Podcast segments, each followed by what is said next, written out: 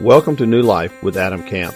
This podcast is a ministry of Rosemont Baptist Church in LaGrange, Georgia. Please visit us on the web at rosemontchurch.org. Enjoy the podcast.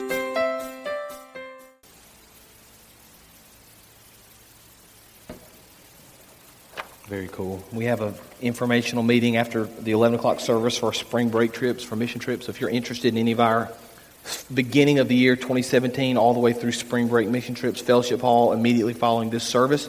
Be a part of that. And our deacon stuff, deacon nomination. You're going to hear a lot more about this from me. This is just the beginning stages of this, but uh, this is the last day you can nominate deacons. If you have not picked up a yellow sheet of paper, pick one of those up. You can uh, give that to one of our ushers at the end of the service. This is the last Sunday we'll do that, okay? All right, let me pray for us, and we're going to begin this morning. Father, we thank you for our time together. We thank you for the truth of your word. We thank you for the calling you've placed on our lives. Lord, I pray right now just for the heart of the people of this church. As we examine uh, your truth and your text, I pray you just speak very clearly to us, Lord. Open the eyes of our hearts. Let us hear from you. I pray that we would know your will, do your will. Lord, I pray through the power of the Spirit working in our hearts and our lives, we could be transformed more into the image of your Son, Jesus Christ. It's in His name that we pray. Amen. Take your Bibles and open to Acts chapter 13. Acts chapter 13. This is the fourth week of our sermon series that we've entitled Sent. And I want to begin again this sermon with the phrase that I've been using every other week, and I'm going to continue to do it. It's foundational for this series and, and really foundational for who we are as a Christian. Here's the statement We serve a sending God. We serve a sending God. We don't serve a God that's disconnected, that's uncaring, that kind of lives up in heaven on his throne and, and, doesn't monitor or even think about the people of this earth. We serve a God that really, from the beginning, has sent his people to accomplish His will. And so this series is all about opening your eyes and hopefully opening your heart to the truth of being sent, to understanding that God has sent from the beginning, and to kind of answer a simple question what is God sending me to do? We've kind of seen in our study up to this point through the Old Testament that God from the beginning had this plan. And so a couple of weeks ago we studied Isaiah and we saw that Isaiah was sent. Last week we studied Ezekiel. We saw that Ezekiel was sent.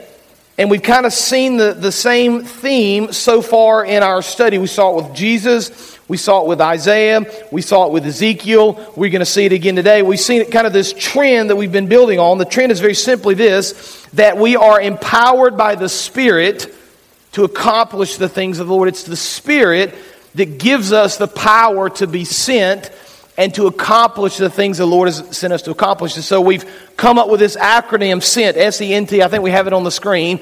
S stands for Spirit Empowered.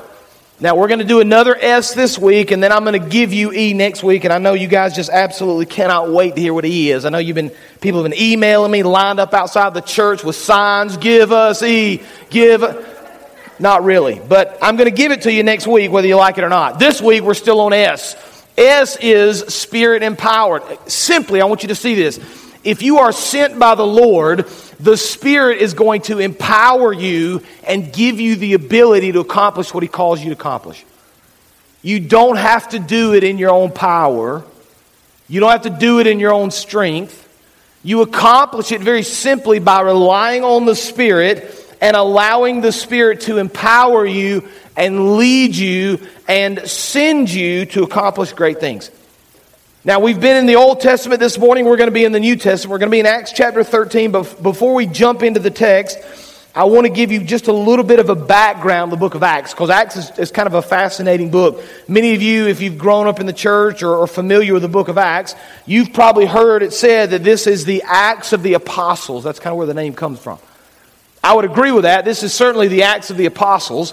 But I would say, kind of a step beyond that, this is the acts of the Holy Spirit. Because if you study through the book of Acts and spend any real time reading it, you see it's the Holy Spirit that really drives the growth of the church in the first century.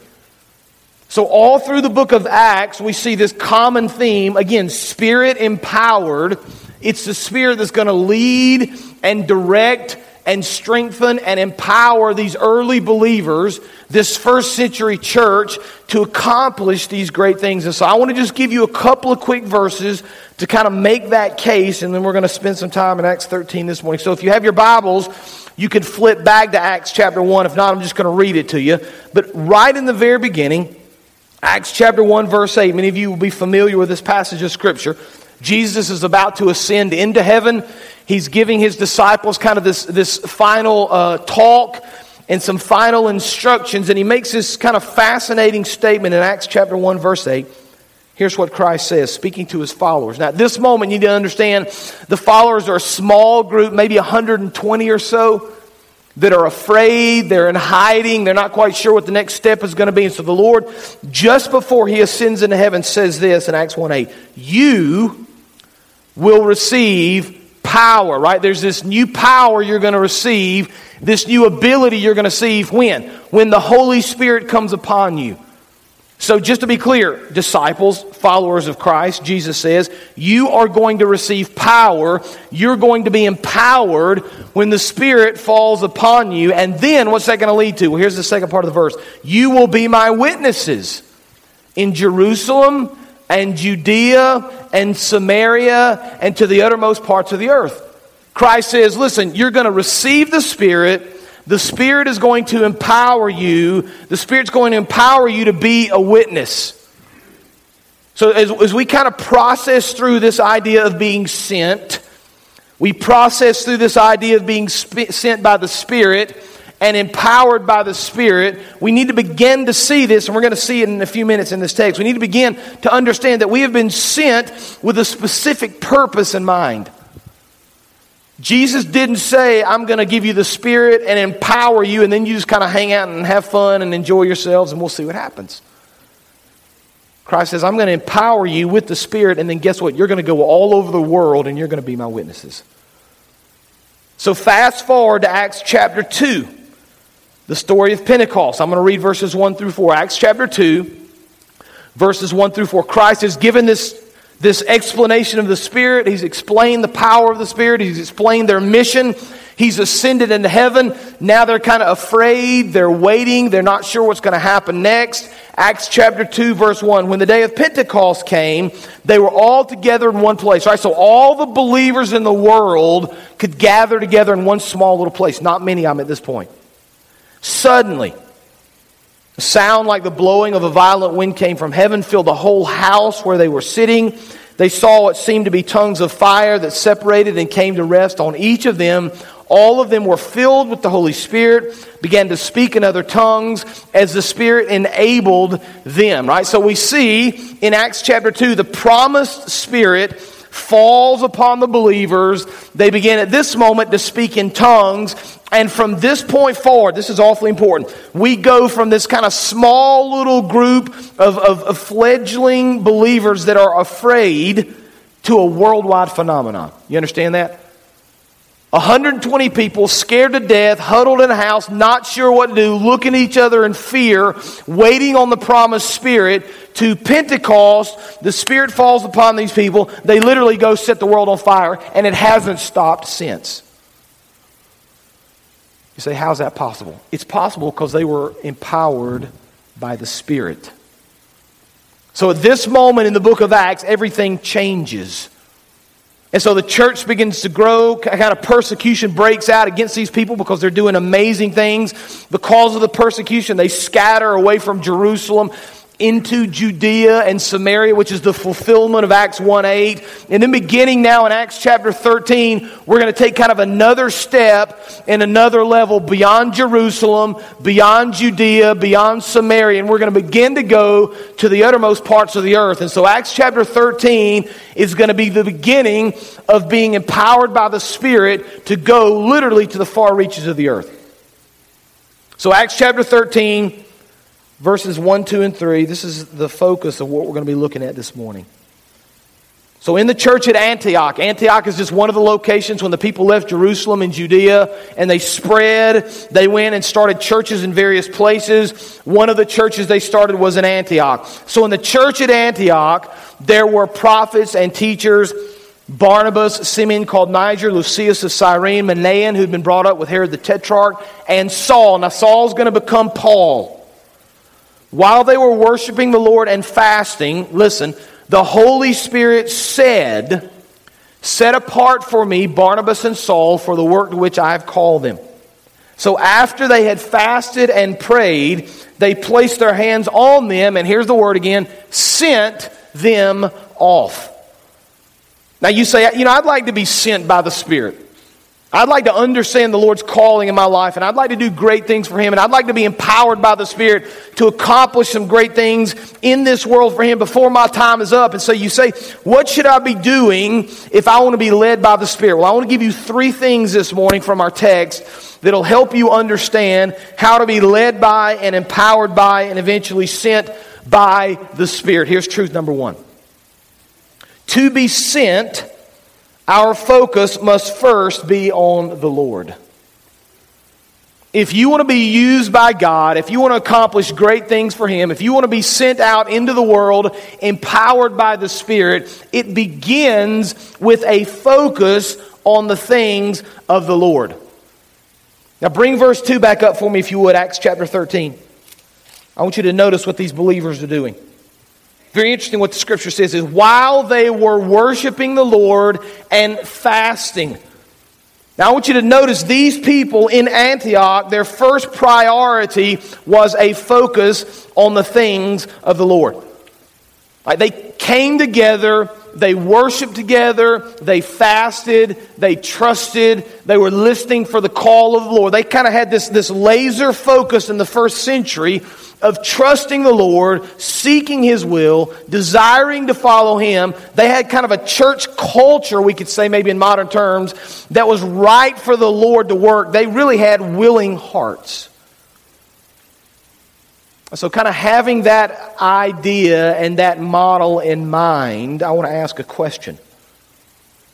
This is a church in Antioch that's going to be greatly used by the Lord. Why? Because they focused on the things of Christ. Here's the question Is it possible that God is not doing things in and through your life because you have not focused on Him. Is that possible?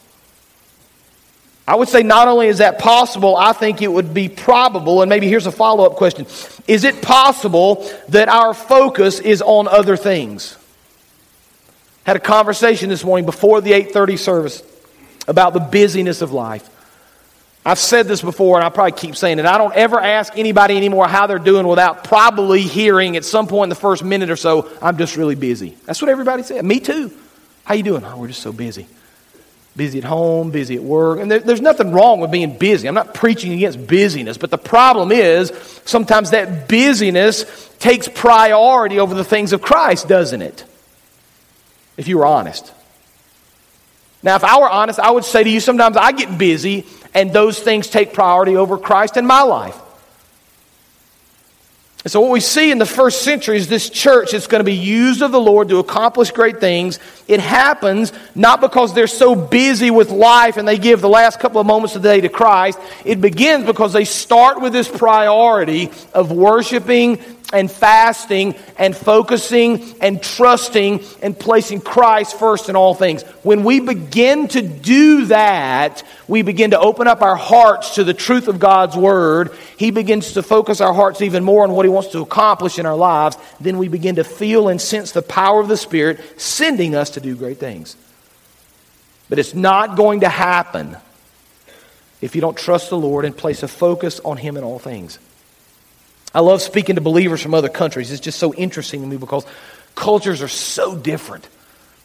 And opinions are so different, and people live their lives in such a different way. But it's interesting to me. One of the things I notice when I speak to believers in other parts of the world, especially places that are maybe a little more impoverished than we are and don't have the things that we have, it's, it's interesting to me when I speak to believers in other parts of the world because they don't need all the things we think we need in order to worship.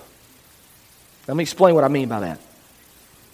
We think that we need comfortable seats, that we need air conditioning, that we need nice equipment, that we need nice buildings. And now, before I go any farther, I'm not preaching against air conditioning or nice buildings or nice pews. I like all those things, I promise. I'm happy to have those things. But I think it's just interesting to me if, if we're not careful, those things become very important for us. And you say, ah, it's not that big of a deal. What if the air conditioning went out right now? It'd be a big deal, wouldn't it? You'd have a hard time listening to me. You'd be so busy fanning. I'd have a hard time preaching. I'd be so busy sweating. If the lights went out, if the power went out, and I had no microphone and not, we have a hard time all of a sudden. If you came in here next week and we'd removed all the pews, that'd be funny. I'm not going to do that. But if you came in here next week and we'd removed all the pews, imagine how hard it would be for you to worship. Again, there's nothing wrong with pews, but I'm just saying it's, it's okay for us to admit that maybe we put some things kind of out of priority and out of whack with the things of the Lord. Because the vast majority of believers around the world worship without seats and without lights and without air conditioning and without buildings. Again, there's nothing wrong with those things. But our focus in worship should be Christ. You understand that? I'm, I'm going to step on some of your toes right. It shouldn't be your phone. By the way, I can see the glow, so you're not hiding it from anybody. He doesn't know I'm on my phone. Your, your face is glowing right now, so I know you're on the phone. Oh, dim it. Oh, I got I to dim the screen. Dim, dim, dim, dim, right? Our focus shouldn't be on our phones. Our, our focus shouldn't be on our neighbors. Focus shouldn't be on what we're going to go do at lunch or all the other fun things or all the other things. Our focus at this moment should be the Word of God and Christ. That creates within our hearts this culture of sending. You understand it? Because I want you to notice what happens in verse 2. Pull 2 up again, if you would, please. This is fascinating to me. While they were worshiping, you see that? Not later in the day or the next morning at work. Or why, so there's this, while we're in the presence of the Lord and trusting Him and seeking Him, the Spirit in those moments speak. So I think it's fair to say biblically, you should expect during times of worship and growth to hear from the Lord. We see it right here in Scripture. But there are kind of two components, and these are, these are very important. There, there's this corporate focus, and then there's this individual focus.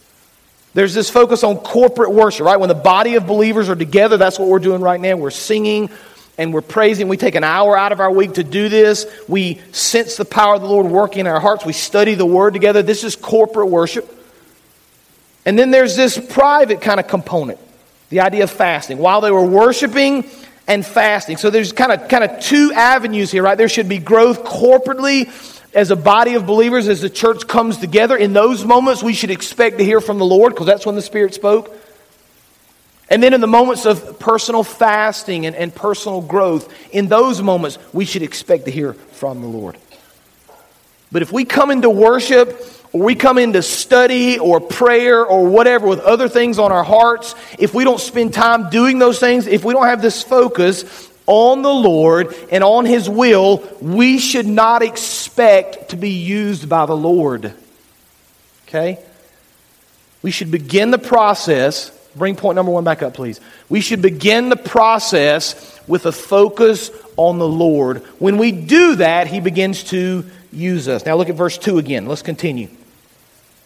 So while they were worshiping the Lord and fasting, the Holy Spirit said, right? He speaks to them in those moments Set apart for me Barnabas and Saul for the work to which I have called them. Here's truth number two. Not only should there be a focus on the things of the Lord, but number two, in order to be sent, we must be set apart by the Holy Spirit.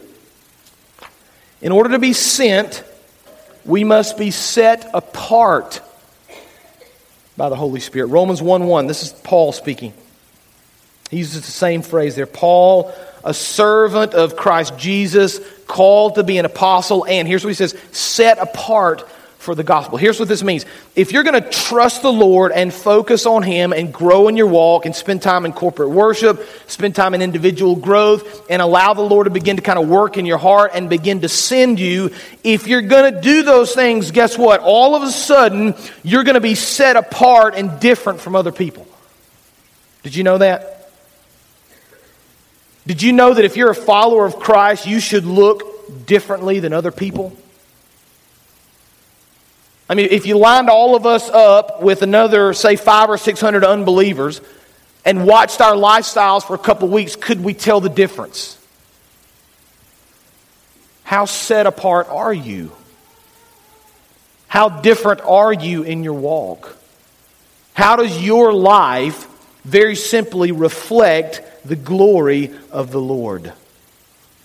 When the world looks at you, do they see a difference? Do they see that you have been set apart? Now, some of you are saying, okay, so I got to trust the Lord more, grow in my walk. As I do that, the Lord's going to speak to me. He's going to use me. He's going to set me apart. But how do I know the Spirit is speaking? This is the question people want to ask.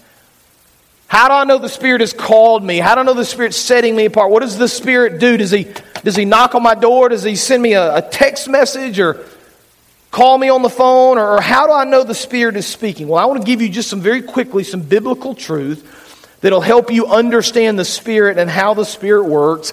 And as you begin to understand again that calling, deepening your walk, listening for the voice of the Lord and the Spirit using you and guiding you, these truths I believe will help you. So I'm going to give you just a few bullet points and some scripture you can look up later. We're just going to talk through this together. Here's one of the ways, one of the truths we need to understand about the Holy Spirit first. The Holy Spirit, this is important. If you're a Christian, the Holy Spirit lives within you.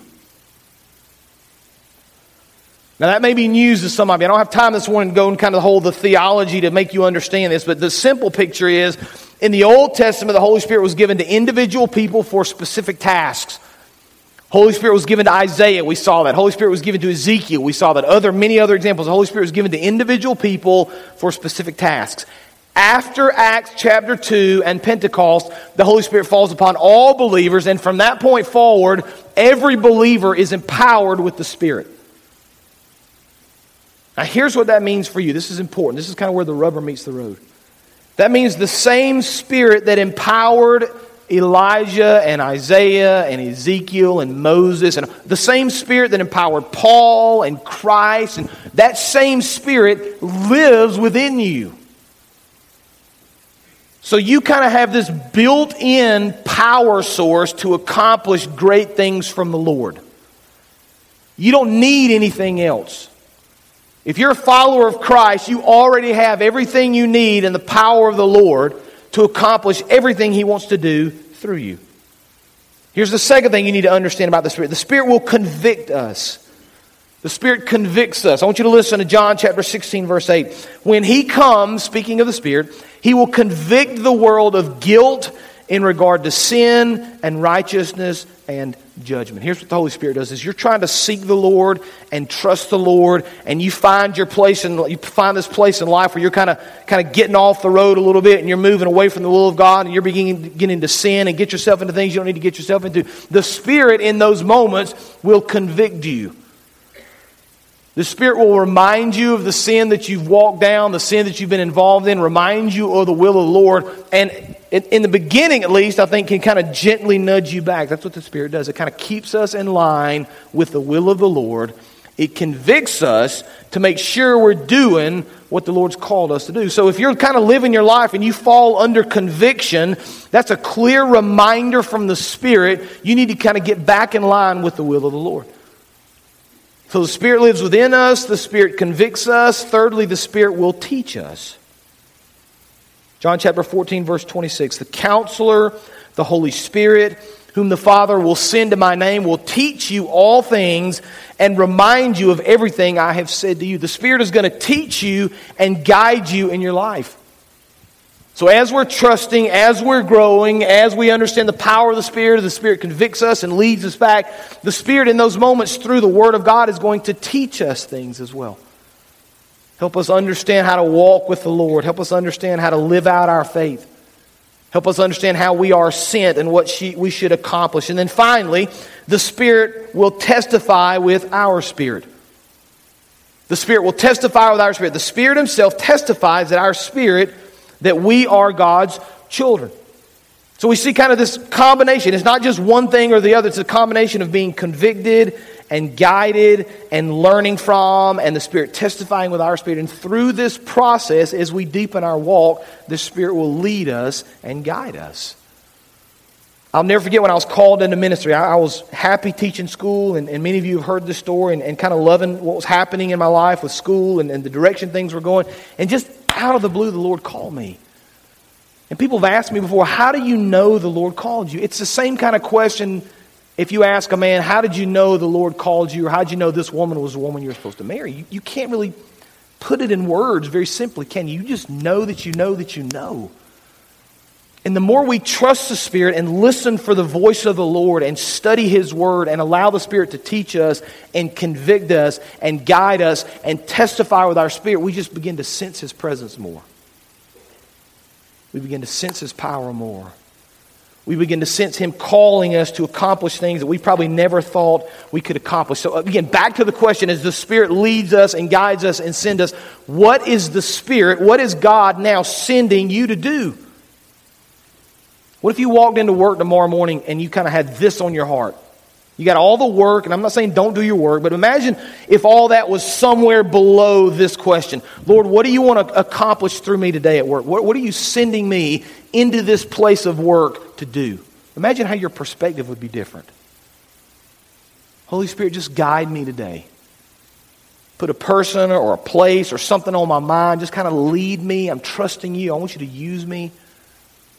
Just give me direction. Maybe it's to witness to somebody. Maybe it's to love somebody in the name of Christ. Maybe it's to share your testimony. Maybe it's that person that's been struggling a couple of offices down with something in life. Just the opportunity to walk by and say, hey, can I pray for you about this? I know you're struggling. I'm not trying to force you to believe anything. I just would love to pray for you and kind of tell you what the Lord's done in my life. What's the Lord sent you to do?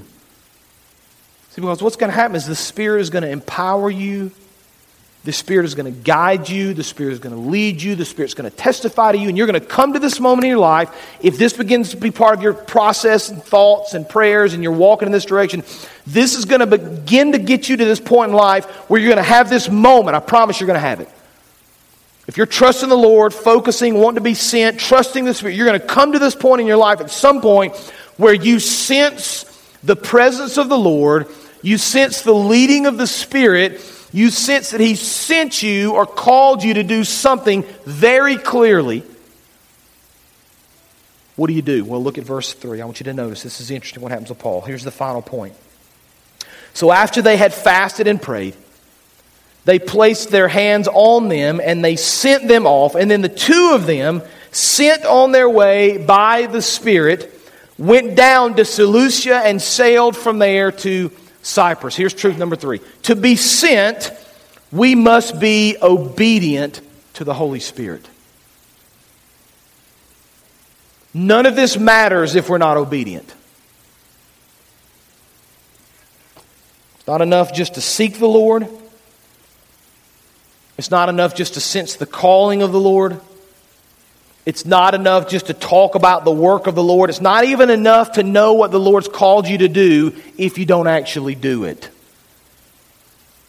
There's this moment where all this kind of comes together and you're standing in this place in your journey in your faith in life, and you've got to decide am I going to be obedient or not? Far too many people choose to do what they want to do instead of trusting the Lord to do great things through them. See, I would say to you that the Lord's got this incredible plan for your life. But kind of wrapped up in this whole idea of sending is obedience. It's not enough just to understand. It's not enough just to know the answer. Look at what Paul does. As soon as he's called, as soon as he's sent, they go down to Seleucia. They sail from there to Cyprus. They didn't say, I'm not sure, Lord. I'm afraid, Lord. I've got other responsibilities, Lord. What about my job, Lord? What about, what about, what if, whatever? They just say, Lord, you've called me to do this. I'm going to do it. Because of Paul's obedience he leads scripturally the very first ever missionary journey around the world to share the gospel of Jesus Christ. He preaches to lost people all over the known world. And he writes the majority of the New Testament. Why? Because the Lord called him out, set him apart, sent him to go, and he was obedient. We serve a sending God. What is He sending you to do? Let's pray. Father, thank you for your word. It's truth, it's clear, it's understandable, Lord. There's just there are patterns that we see the more we study and understand. And Father, this idea of being sent now just becomes clearer and clearer in our hearts and our minds. You have sent us out to accomplish great things.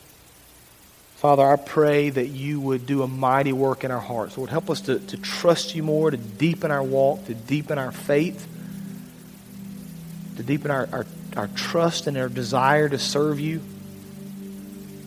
Father, I pray that as we do that, as we hear from you more and more and trust you more, you would set us apart to be different, to live our lives in a different way. And then, Father, when we come to that moment, maybe tomorrow at work, Lord, maybe tomorrow afternoon, or maybe this evening, or, or maybe right now, as we come to that moment, Lord, we know you've sent us. We know you've called us to accomplish something specifically. Give us in those moments the strength and the ability through faith in you to obey. And then when we do that, Father, you do great things.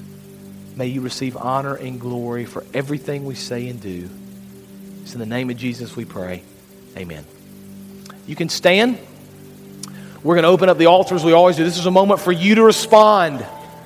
Whatever the Lord's speaking to you or saying to your heart or leading you to do, this is your moment to respond as we sing together. You come.